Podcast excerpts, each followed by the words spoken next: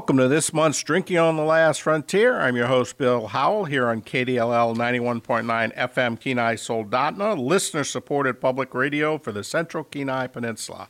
As always, thanks to Recess Duty for playing us in with our theme song. Got several good features for you this month, as well as an interview. But as always, let's get started with beer news.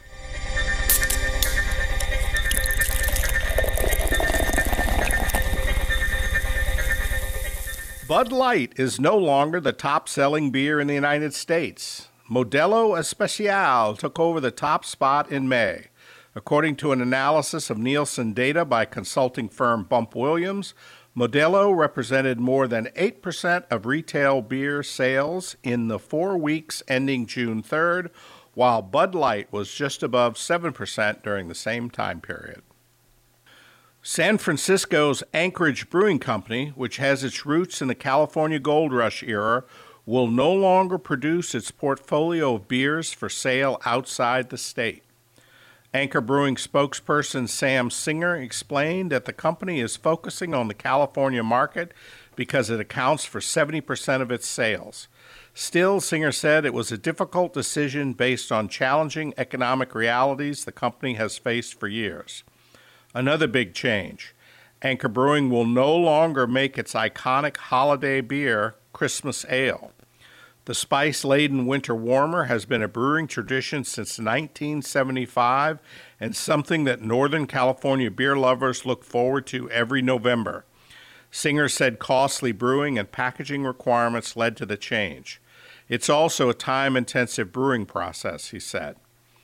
In early 2010, longtime owner Fritz Maytag sold Anchor Brewing to the Griffin Group, an investment and consulting company focused on beverage alcohol brands, which set about modernizing the brand. In 2017, Griffin Group sold Anchor to Sapporo Breweries, the Japanese brewing giant. The 2023 World Beer Cup winners have been announced. Only one winner was brewed in Alaska. Trappist in Paradise from 49th State Brewing in Anchorage took the silver medal in the American Belgian style ale category. A panel of 272 judges from 26 countries evaluated 10,213 entries from 2,376 breweries representing 51 countries. Tickets for the Kenai Peninsula Beer Festival are now on sale.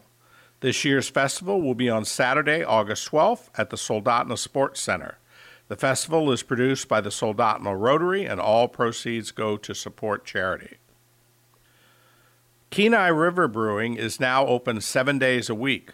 On Sunday and Monday, it will be offering a modified menu including wings, a charcuterie plate, French fries, chicken fingers, pretzel sticks with cheese, and mozzarella sticks. St. Elias Brewing has a new and simpler logo. The redesign is to support offering its flagship beers in cans. The brewery is now offering its regular brews in 16 ounce four packs. That's it for this month's beer news. Up next, we'll have our first feature on the short, unhappy life of Prinz-Brau Brewing. Art lovers, this is your chance to win an original painting by master artist Jim Evenson. Jim homesteaded in Nikiski with his family and was well known for his artwork throughout Alaska. KDLL is sharing a rare opportunity to own an original, professionally framed Jim Evenson painting. Only 100 tickets will be sold. All proceeds help KDLL meet our federal grant match requirement. More information and raffle tickets available at kdll.org. They're beautiful, but they're also detrimental to Alaska's forest and riparian ecosystems. European bird cherry, or Mayday trees, and Canada red chokecherry trees disrupt native vegetation and negatively impact wildlife. State forestry officials recommend that the public avoid planting these trees and remove them whenever possible. For more information, please visit the Alaska Department of Natural Resources Community Forestry website. This message is sponsored by the Alaska Community Forestry Program aired by the Alaska Broadcasters Association and this station. I recently saw a post on Facebook in which someone was offering cans of Prinz-Brau as the quote perfect Father's Day gift end quote. It got me thinking that perhaps this would be a good time to review the history of the first brewery in Alaska to open its doors after World War II. What follows is excerpted from my book on the history of beer and brewing in our state, Alaska Beer Liquid Gold in the Land of the Midnight Sun. In 1974, there was another gold rush in Alaska, or to be more precise, there was a rush for black gold. The discovery of massive oil deposits on the North Slope necessitated the construction of the 800 mile long Trans Alaska Pipeline from the oil fields at Prudhoe Bay to the ice free port of Valdez on Prince William Sound. To perform such a titanic feat of engineering, workers poured into Alaska from all over the world, creating a boom such as the state has never seen before nor has since. Before it was completed, some 70,000 men and women had a hand in the pipeline project. Wages were excellent, with skilled tradesmen earning double what they could have made working in the lower 48, plus free food and lodging. Overtime was the norm, especially during the long days of the Alaskan summer. During the winter, it really was the Klondike stampede all over again, right down to the isolation that gripped remote camps when the winter storms closed the roads and grounded the flights to Anchorage. Alcohol was one of the few distractions available, and the workers made the most of it. To this day, Alaskans still tell tales of the wild doings at bars where pipeline workers blew their large paychecks on mad benders. The excesses of the pipeline boom era still cast a shadow on the state's liquor laws today. At that time, it was common for bars in Alaska to compete by offering happy hours with drink specials. Bars commonly offered two drinks for the price of one, and even three or four drinks for the price of one during happy hour was not unheard of. Naturally, these sorts of offers encouraged massive overconsumption and gave plenty of ammunition to the anti alcohol forces. As a result, during the 1986 revision of the state liquor laws, all such special drink offers were outlawed.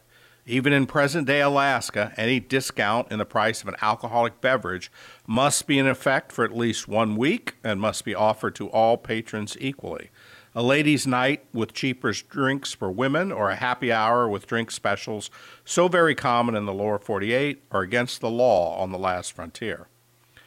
The governor of Alaska during much of this period was the late Jay Hammond, a revered figure among Alaskans today. However, like most such revered leaders, Hammond excited considerable criticism and opposition when he was actually in government. Reverence comes easier in retrospect. Hammond is most famous as the architect of the Alaska Permanent Fund Corporation, designed to convert some of the massive oil wealth the state had begun to receive after the pipeline became operational into long term investments that would eventually generate revenue for the state. He recognized that North Slope oil was a non renewable resource and worried that the day might come when it could no longer be counted on to fund the apparatus of state government. In 1976, he convinced the legislature and people of Alaska to amend the state constitution so that a minimum of 25% of future oil revenue would be used to fund an investment corporation. The idea being that when the oil finally ran out, the returns on this investment could support state government ad infinitum, hence the permanent in its name. Hammond's true genius was also to structure the fund to pay annual dividends to each and every citizen of Alaska from its excess earnings, thus ensuring that any future politician who had the temerity to consider tapping the fund for his or her pet project would face instant and vociferous opposition from the public. Even today, over 40 years later, any suggestion to touch the fund's principle remains the proverbial third rail of Alaska's politics. Another of Governor Hammond's ideas was to build businesses in Alaska that could sustain themselves and state revenues during the ups and downs of oil prices on the world market. One of the ideas proposed was to establish a vibrant dairy and barley business in the subarctic, supplying residents with fresh beef and dairy produced in Alaska. A report issued at Hammond's request by University of Alaska agricultural professors supported the feasibility of the concept, allowing the governor to proclaim, quote, it is in fact possible that Alaska will be the prime agricultural state in the not so distant future. To support this vision of a developing agricultural sector, the state started a lottery to sell off 70,000 acres of land in the interior on which barley would be grown. Grain was planted, and the state bought nearly $1 million worth of railroad grain cars, 20 of them painted bright blue with the words Alaska Agriculture Serving Alaska and the World. Then it began building an $8.5 million grain terminal in Seward. Valdez, the town with the deep water port and the terminus of the Trans Alaska Oil Pipeline, was envious, so it built an even bigger and better grain terminal that ended up costing the city upwards of $30 million. There was vast optimism that Alaska would soon be producing bumper crops of barley. At this point, it occurred to someone in state government that you could do something with barley besides feeding it to dairy cows or shipping it to the lower 48 why not use it to brew beer in Alaska? The search was on to find someone willing to invest in a brewery in Alaska to turn what was expected to be mountains of barley into cans of beer to sell to those 70,000 pipeline workers with paychecks burning holes in their pockets. After all, beer consumption statewide had gone up 16.2% even before the first section of the pipeline was buried in the ground. The Anchorage Daily News reported at the time that beer sales skyrocketed by 51% in Fairbanks, ground zero for the construction boom. With statistics like these, it did not take long for the state to find that willing investor, specifically the Radeberger Group from West Germany, producers of such well known brands as Radeberger Pilsner, Jever, and Schöfferhofer Weizen, the Radeberger Group created a new subsidiary to build and operate a brewery in Alaska, Prinz-Brau Alaska Incorporated. By the mid 1970s, Anchorage had become far and away the largest city in Alaska, so there was no question that the new brewery should be located there. The state sweetened the deal by offering Prinz-Brau a tax break of 56 cents per case for beer brewed in the plant being built in South Anchorage's Huffman Business Park. The brewery represented an $11.7 million investment that employed 40 locals brewing lager beers made in accordance with the Reinheitsgebot, the German purity law. Two beers were eventually produced, Prinz-Brau and Prinz-Brau Extra, and they were packaged in both bottles and cans. Assessing the future, Prinz-Brau General Manager Jared Konitsky sees few clouds, the Anchorage Daily News wrote at the time. Although it will take a few years to repay the investment, Alaska beer consumption has been jumping and will probably continue to increase. Unfortunately, Konitsky's weather forecast turned out to be wrong, dead wrong. Prinz-Brau was out of business by 1979. What went wrong? As is usual in the case of spectacular failures such as Prinz-Brau's, there were many factors that combined to bring about the disaster. First, the state's plan to grow barley was slow to get going. The first crop didn't even make it into the ground until 1978, by which point Prinz-Brau was already struggling. It also turned out that the strain of barley used didn't grow particularly well in Alaska due to the short summers. This was followed by a series of events right out of the Old Testament a drought, a grasshopper infestation, and finally, roaming bison stomping through the fields. In the end, Alaska had invested $100 million in the project with nothing to show for it but empty railroad car, grain cars and useless grain terminals. So much for Hammond's vision of Alaska as a prime agricultural state. Still, while the lack of cheap and abundant local grown barley was a disappointment, it shouldn't have scuttled Prinz-Brau. After all, what about all those thirsty pipeline workers? It turned out that most of those pipeline workers had been drinking some other brew somewhere else long before coming north, and they wanted to drink their beer in Alaska too. Beer companies from the lower 48 battled for a share in the small but thirsty Alaska market. Olympia Brewing went so far as to sign on as the major sponsor of the Iditarod Trail sled dog race in 1984. As a new player on the scene, Prinz-Brau had no brand loyalty to help it out. Plus, the brewery immediately found itself embroiled in a labor dispute.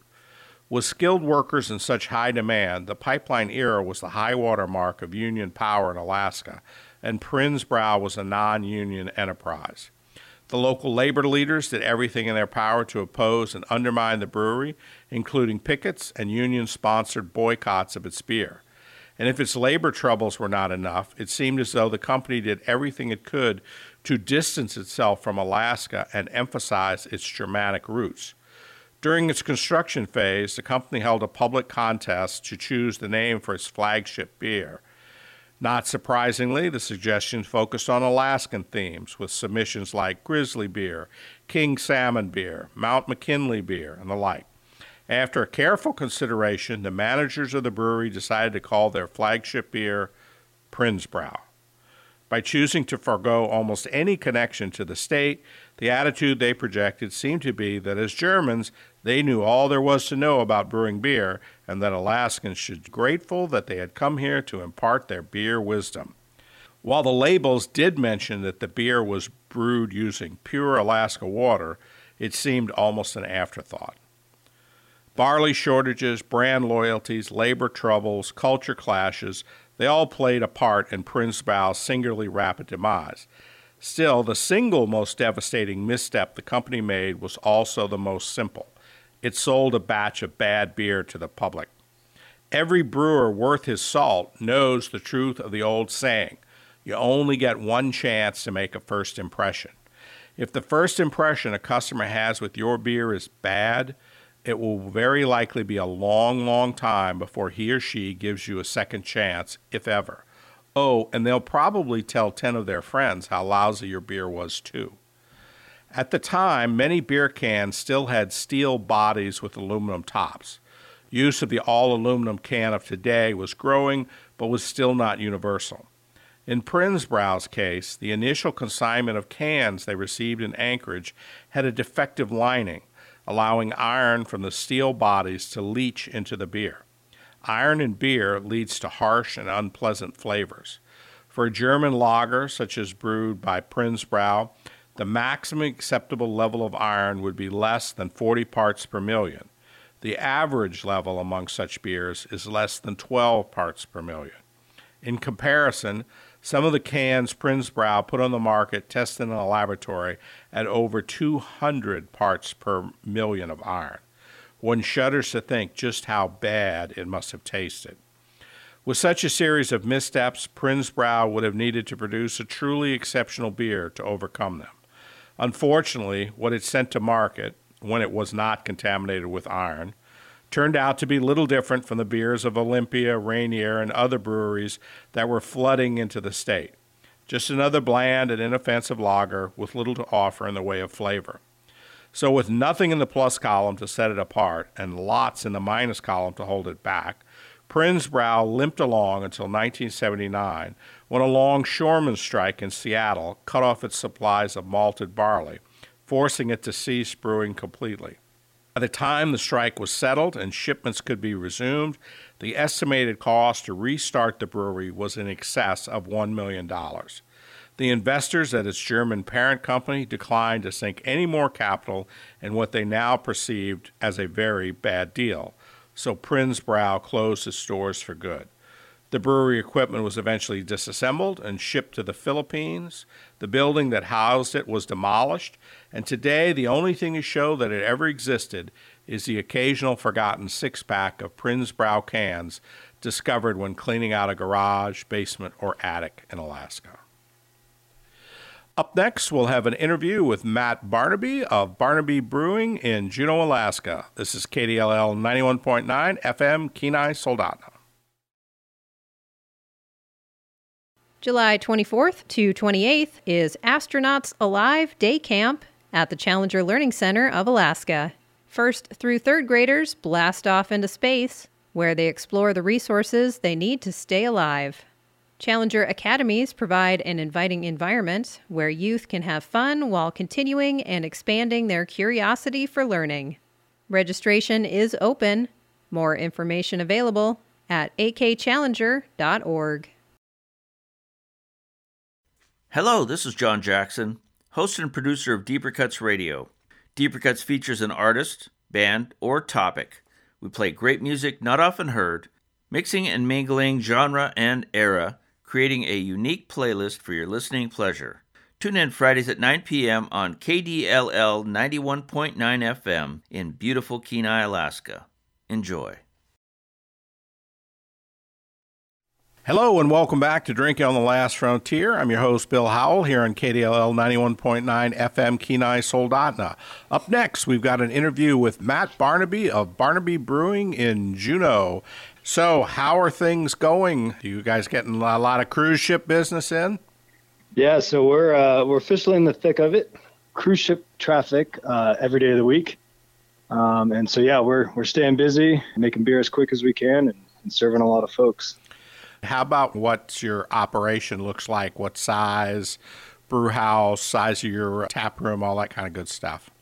We are located downtown Juneau, right behind City Hall, just off of the the main strip there. We are a three barrel brew house, and then we've got four three barrel fermenters and then a seven barrel that we can double batch into. Family owned and operated here in Juneau. Great. And what are your hours like this time of year? Yeah, so summertime we run seven days a week, and we're open from three till eight. And how many beers do you have on typically? Yeah, so we have 12 draft total, or 12 uh, tap handles. We reserve one of those for a non-alcoholic option, which is typically root beer, but sometimes we do some fun stuff with that too. And then we have 11 beers on draft, and then depending on special releases, we'll have a variety of bottles available. And your stuff is strictly for sale there at the brewery, right? You don't distribute anywhere else? Yeah, I would say we probably sell 95% of our beer directly out of the uh, brewery. Uh, we do have a couple wholesale accounts that we'll distribute to, but even all of those except for one is located here in Juneau. Okay. And where's the one that's not? Tent City Tap House Tent City, in that's Anchorage. What I, that's what I figured. Tent City and Anchorage, they seem to go to a lot of trouble to get stuff from around the state. So, how long has it been that you've been open in your new location? I remember, I mean, you were closed for over a year after the fire at your original place. So, how long have you been in the new spot? Yeah, new spot we opened uh, just before COVID. So, what was that? Okay. 2020, 2021, somewhere in that range.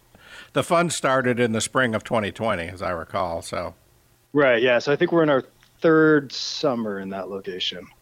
and uh, you weathered the the COVID storm all right. Yeah. Yeah. I mean, uh, it was definitely a challenging time, ever evolving uh, set of regulations and rules to follow. But yeah, we're here, and uh, I don't want to say we're fully back to normal, but uh, cruise ship traffic's resumed and our local traffic's resumed. So yeah, it's going well. What beers do you have on tap right now?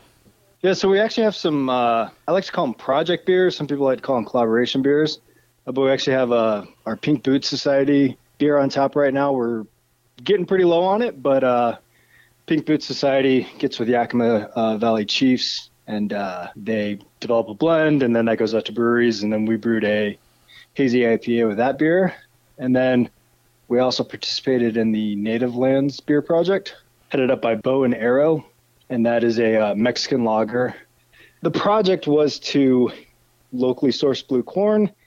Of course, here in uh, Juneau, uh, blue corn doesn't grow, um, but we were able to find a, a heritage blue corn from the Cherokee Nation, and so we use that in that beer.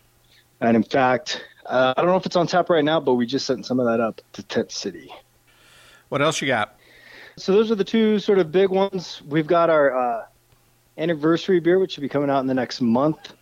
Uh, even though our anniversary is back in April, uh, like most things, uh, kind of caught up to us and wasn't quite ready. Um, but this is uh, another one of our big beer projects. So Um, we're waiting for lab results to come back, but we expect it to be over 18%. Whoa. Uh, the goal is over 20, but we'll see what the lab comes back and tells us. But that's a big, large stout flavored with coconut, and then we did some cool stuff with wood. Got some oak spirals in there, and then some maple wood spirals. Wow. Sounds uh, extremely interesting. Yeah. You going to be taking that one to the uh, Barley Wine Fest in January, maybe? Hopefully, yeah. We're hoping. Um, we're we're actually starting to look at the festival season now, although that might sound weird. But yeah, fall and winter time, we're starting to look at the festival scene, and uh, we're hoping to be able to participate in that festival this year. And it seems like a good fit for a festival like that. Well, if you're going to talk about winter festivals, I'm contractually obligated to uh, try and tout you on the Frozen River Festival in Soldotna here on the peninsula in February, because uh, you haven't lived till you've done a uh, beer festival outdoors in Alaska in February. Yeah, that that actually tends to run on my birthday weekend too, so uh, it'd be a cool little birthday trip to to get up there. So it's uh, penciled in, and we'll see if we can make it happen this year. All right, we'd love to see you. So uh, let's talk a little bit more detail about uh, your background. How did you get into commercial brewing? Did you come from home brewing, or what was your background? Yeah, so I think like a lot of people, uh, my interest started in home brewing. I've always really liked the idea of sort of manufacturing my own food. So whether that's you know going out and harvesting food, creating it yourself, that was always an interest, and so that kind of led me into beer manufacturing. It was one of those, if I can do this myself, let's do it. Uh, did that for several years. And then at the time I had worked for the state, they were laying a lot of people off. I was a little nervous that I was going to get laid off. And so uh, the brewery was my backup plan if that happened. And that's sort of what, I don't want to say forced me into it, but that's what got the brewery up and running. Never got laid off. But the, uh, yeah, so the catalyst for the brewery starting was uh, fear of unemployment. Wow. Fear is an excellent motivator. So, uh, did you have any formal commercial training, or did you just uh, pick it up OJT? Yeah, a lot of it was OJT. Uh, in the initial planning phases, I reached out to a lot of other breweries and we were able to, you know, do some collaboration beers with them and see how other breweries do it. Uh, the cool thing about the brewing world is everybody's got their own little thing that they do a little bit different. And so it's cool to be able to travel around, see how other people do things, and then kind of take those ideas and create our own processes.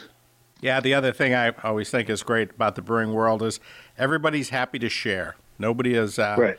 everybody, uh, you know, looks at it as a, a real uh, collegiate enterprise. So guys are happy to happy to share and, and show you what they're doing. It's there's not a lot of uh, not a lot of trade secrets in the game. How often are you brewing? I mean, this time of year, I'm sure it's a busy busy time. Are you finding yourself having to brew a lot on that three barrel system to keep up with demand? Yeah, yeah. So summertime we stay super busy. Uh, wintertime, you know, slows down a little bit, but that also gives us a little reprieve from having to work all summer long. It's a little bit of a trickery game because you know you got to start planning for summer in January. It seems like every year, I don't want to say I get caught off guard, but I have that moment of like, I need to start brewing now because in two months we're going to be packed to the gills. But yeah, it's that time of the year where you know a tank gets empty one day, the next day we're filling it back up. So yeah, summertime it's a ever evolving or revolving process for us. Speaking of January, 1 January, the new laws take effect that were passed last year. Are you planning to make any changes, alterations with uh, your business model based on what's going to become available in uh, January? Yeah, so uh, you know, as weird as this may sound, that project's still kind of evolving, right? So, uh, alcohol board's still actually writing the policy in relationship to the uh, legislation. So we are paying attention to that. You know, there's the increase in time, but uh, if you look at it kind of big picture, it's it's not a huge impact, but we will adjust to that. And then obviously uh, live events, or you know, even at a limited amount, we plan on taking full advantage of that.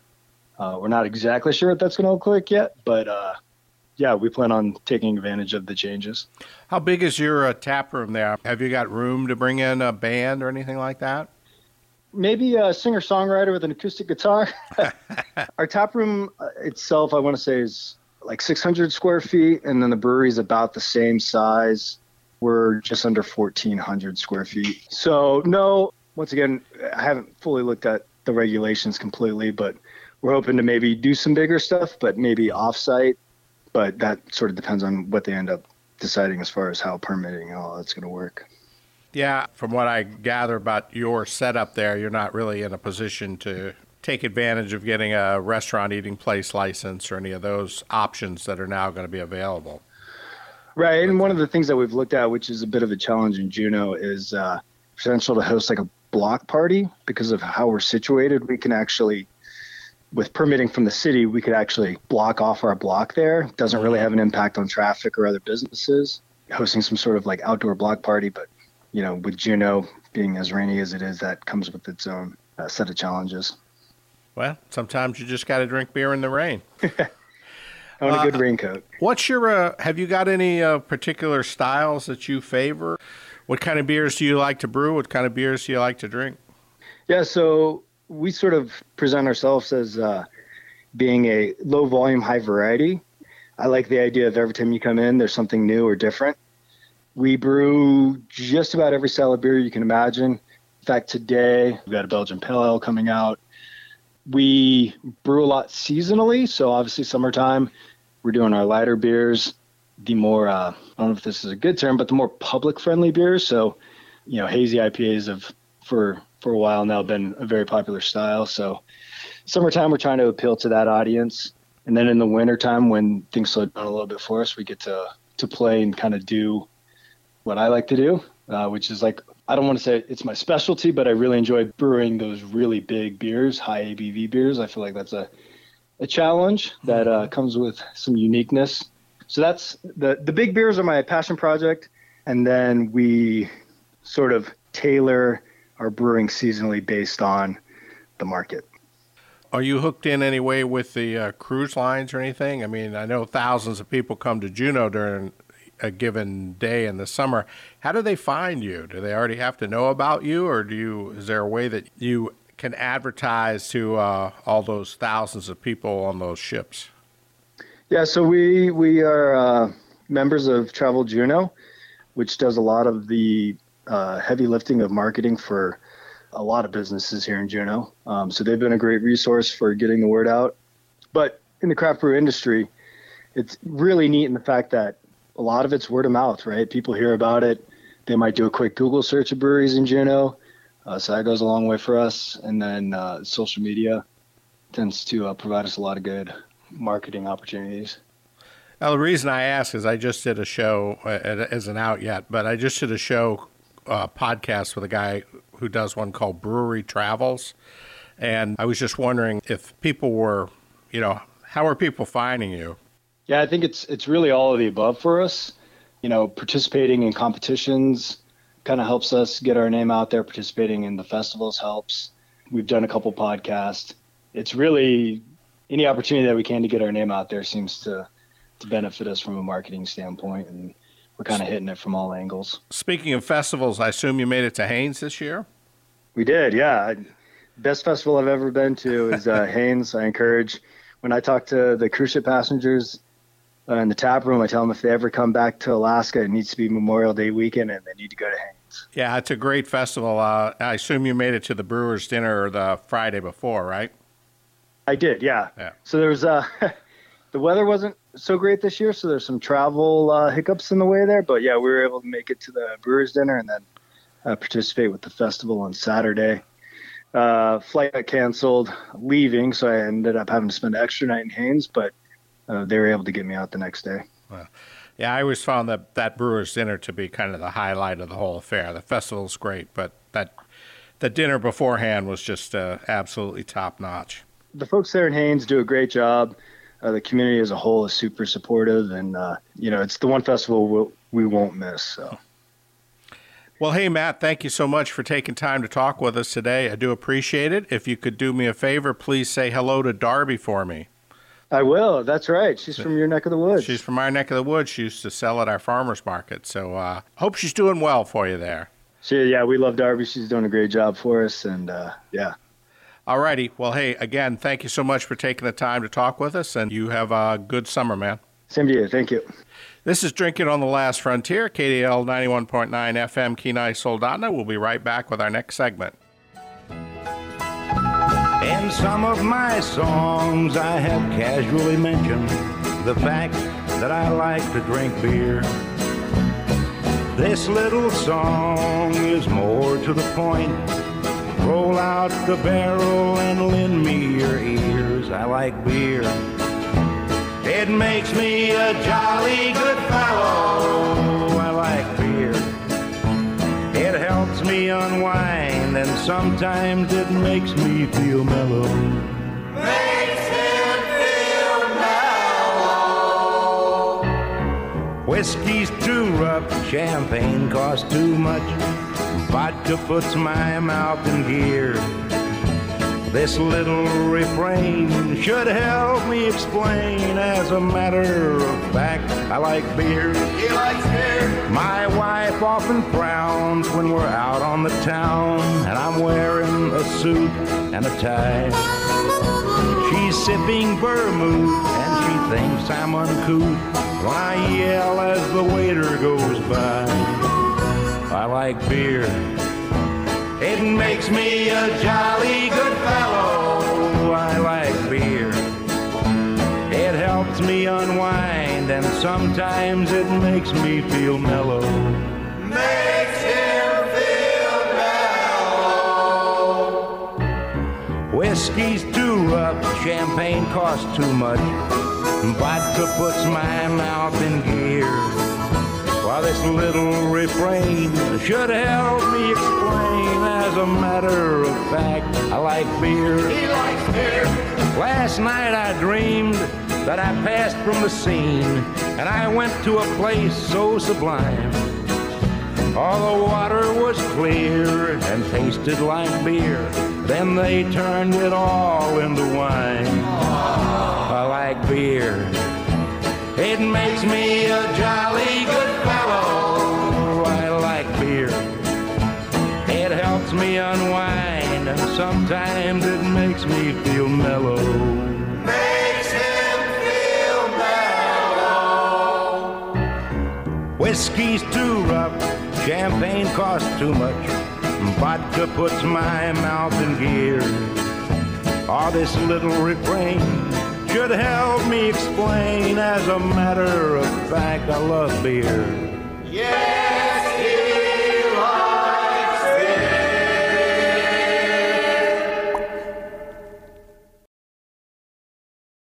We're going to talk about the eternal question of which came first, beer or bread.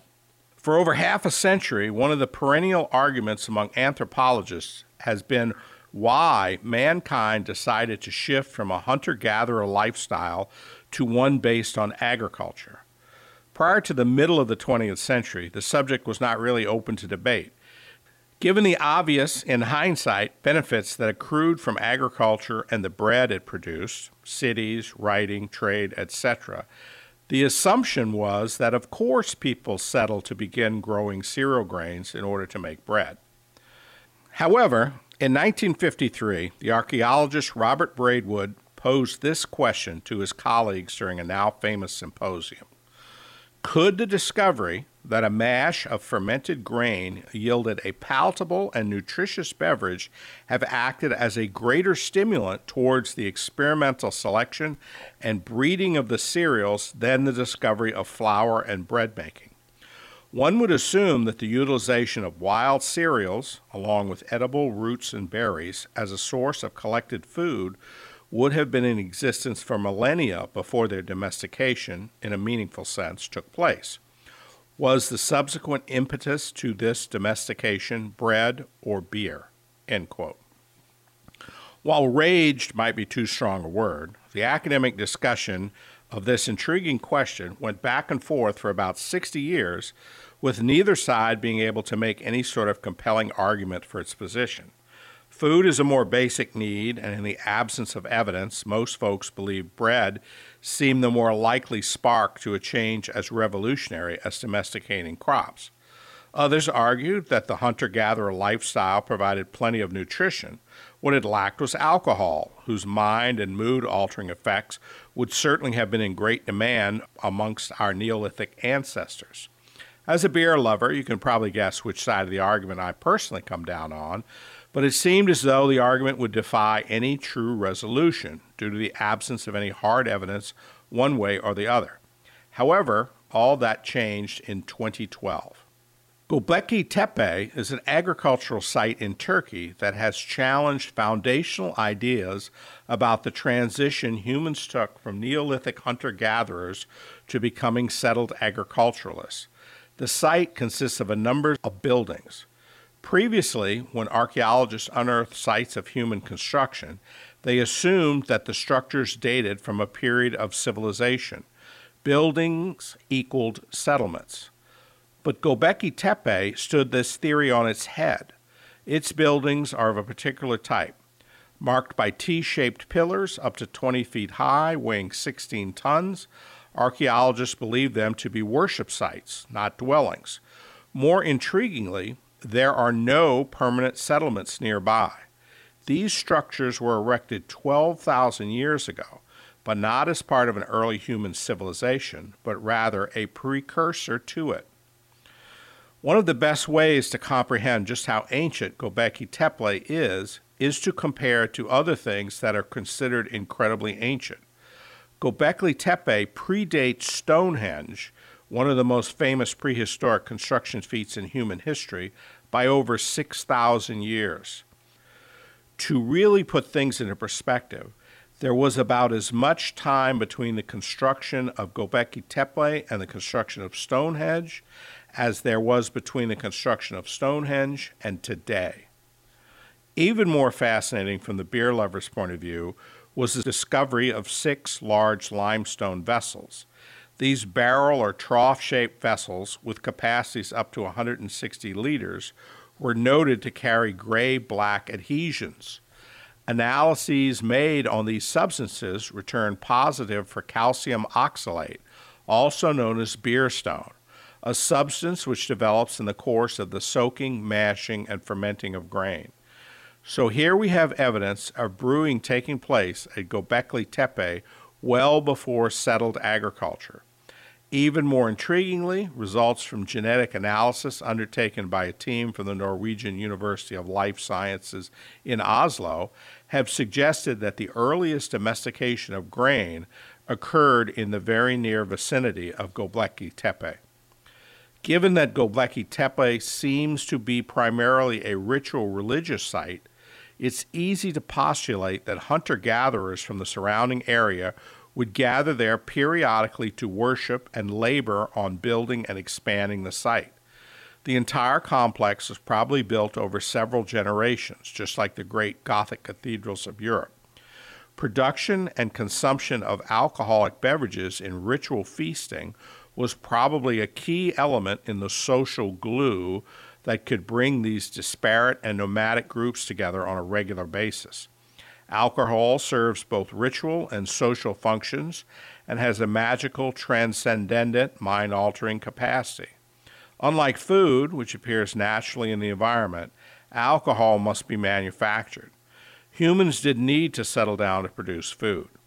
If the structures of Göbekli Tepe tell us anything, it's that 12,000 years ago, our ancestors had enough surplus time and energy that they could use it to build the equivalent of a Neolithic cathedral.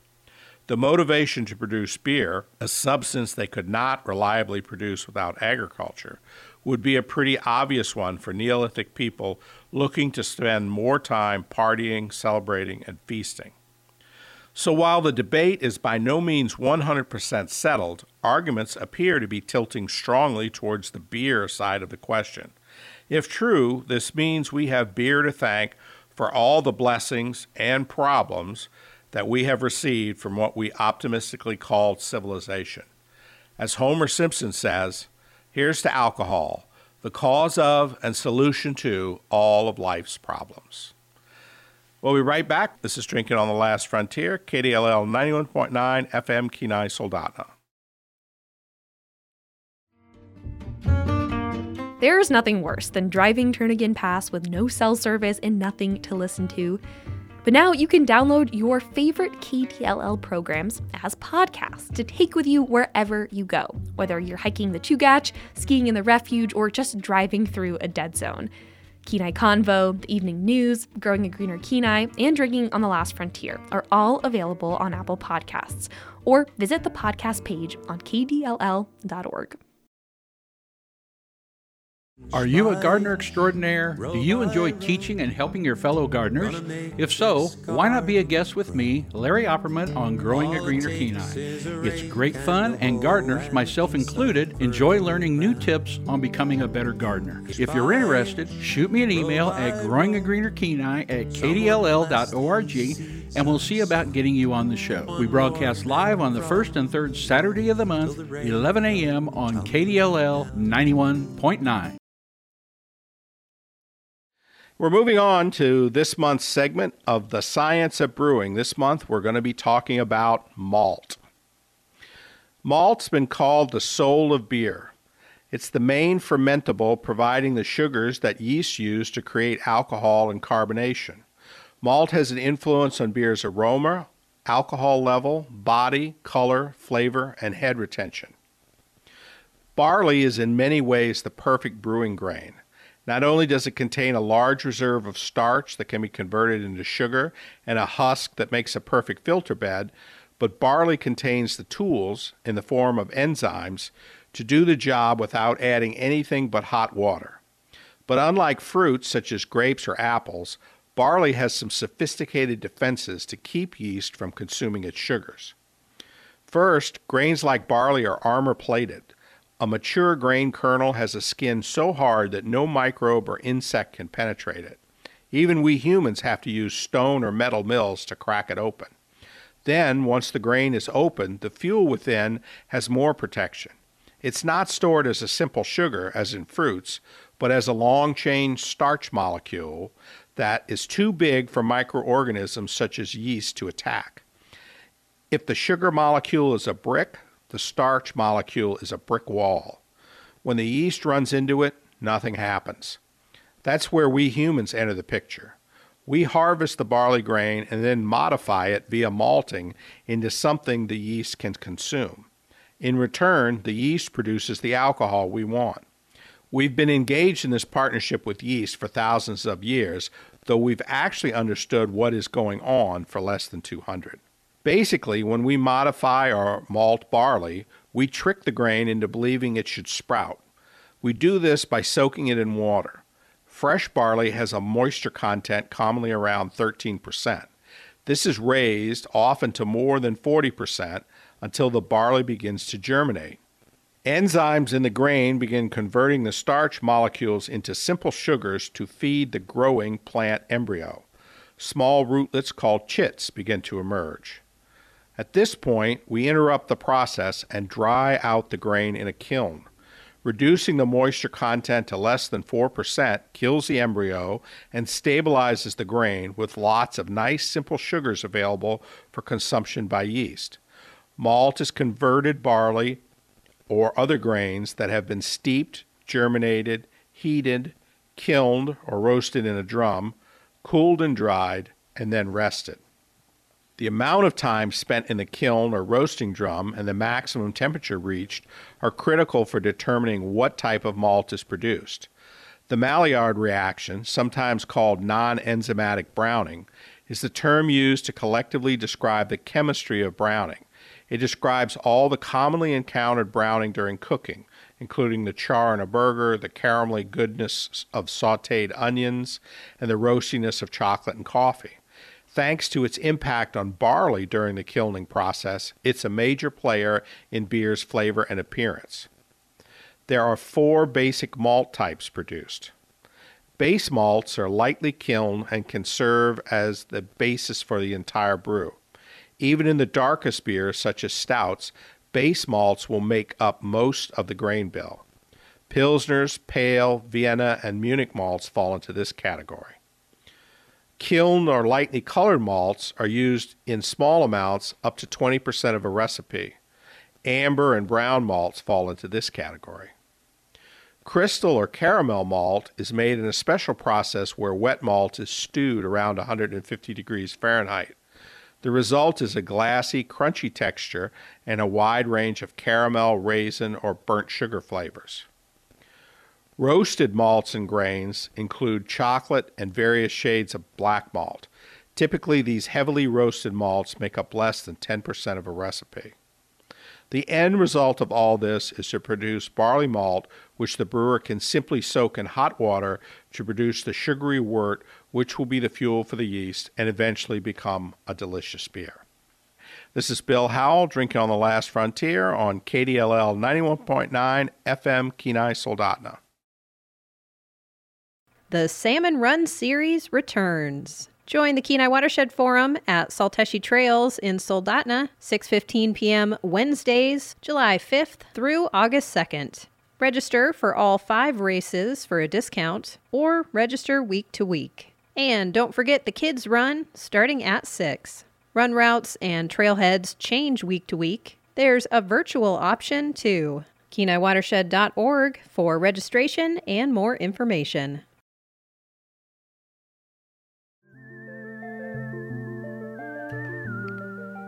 Don't forget to tune in on Sunday nights from 7 to 9 p.m. right here on KDLL 91.9 FM to catch the show Pickled Beats, where I, your host, Josie Oliva, will be playing you a curated set of music inspired by an obscure subgenre or an oddly specific theme.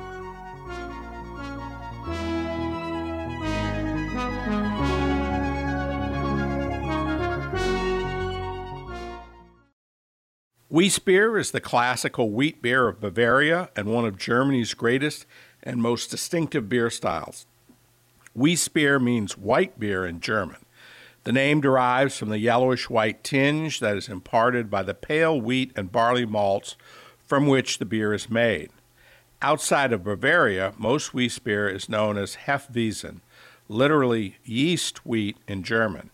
This name derives from the fact that it is a wheat based beer that is usually packaged unfiltered with plenty of yeast turbidity in the finished beer. There's also a filtered version known as Kristallweizen. By German law, a beer that is labeled Hefeweizen, Weissbier, or Weizenbier must be made with at least 50% malted wheat. Most German Weissbiers are made with 60 to 70% malted wheat, with barley malt making up the remaining malt bill. Weissbiers are among a very few top fermenting ales made in Bavaria, an area most famous for being the birthplace of bottom fermenting lagers. Weissbiers are fermented by a family of closely related yeast strains that produce many of the classical flavors of the style. The proper Hefeweizen yeast is a top fermenting Bavarian strain known as Torulaspora delbrueckii. This yeast produces phenols and esters that impart banana, bubblegum, nutmeg, and clove flavors. Whereas the wheat itself gives the beer a certain lightness on the palate and a dash of acidity, the intense aromas that characterize Weissbier are all the products of fermentation by this specialized yeast. Some breweries outside of Germany, particularly in the United States, use the word Hefeweizen to describe and market beers fermented with standard ale or lager yeast. These beers are misnamed. They have no classical Hefeweizen character and should be more properly styled as American wheat beers.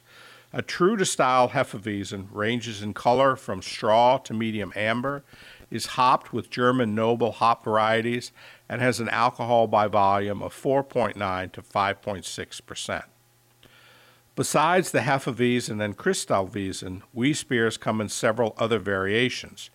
Dunkelweizen, literally dark white beer, is a Weissbier made using dark rather than pale barley malt. Weizenbock is a Bock style lager using malted wheat as part of its malt bill. There are also even rare examples of Weizen Doppelbocks and Weizen Eisbocks, stronger versions of the Weizenbock.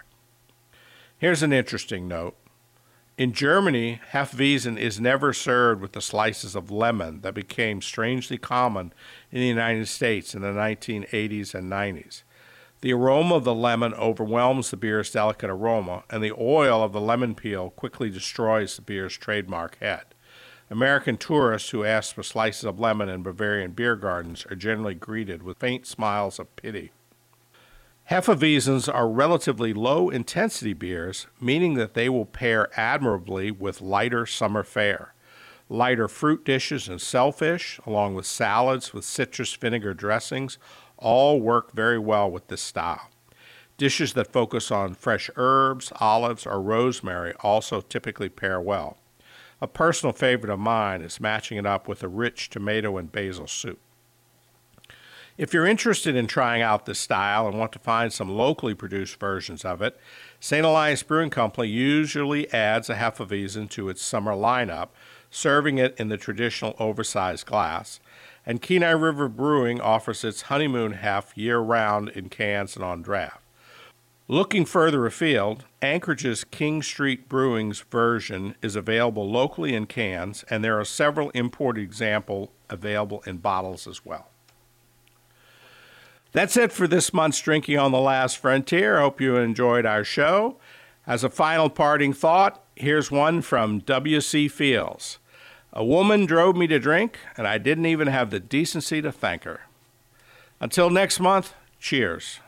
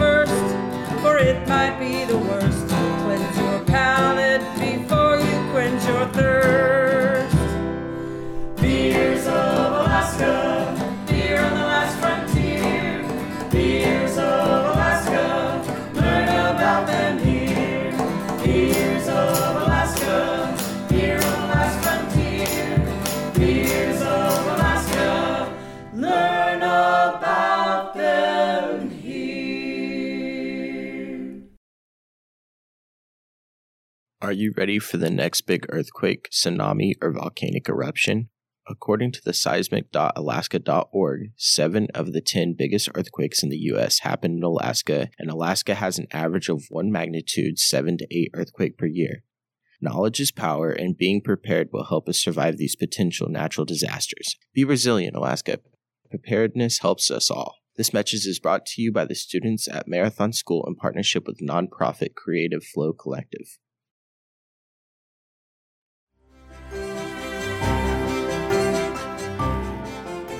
The Kenai Art Center has Making Her Mark on display through June, featuring paintings and ceramic sculptures by Charlotte Coots, Abby Ulin, and Shannon Olds. The center is open 12 to 5 p.m. Wednesdays through Saturdays on Cook Avenue in Old Town Kenai.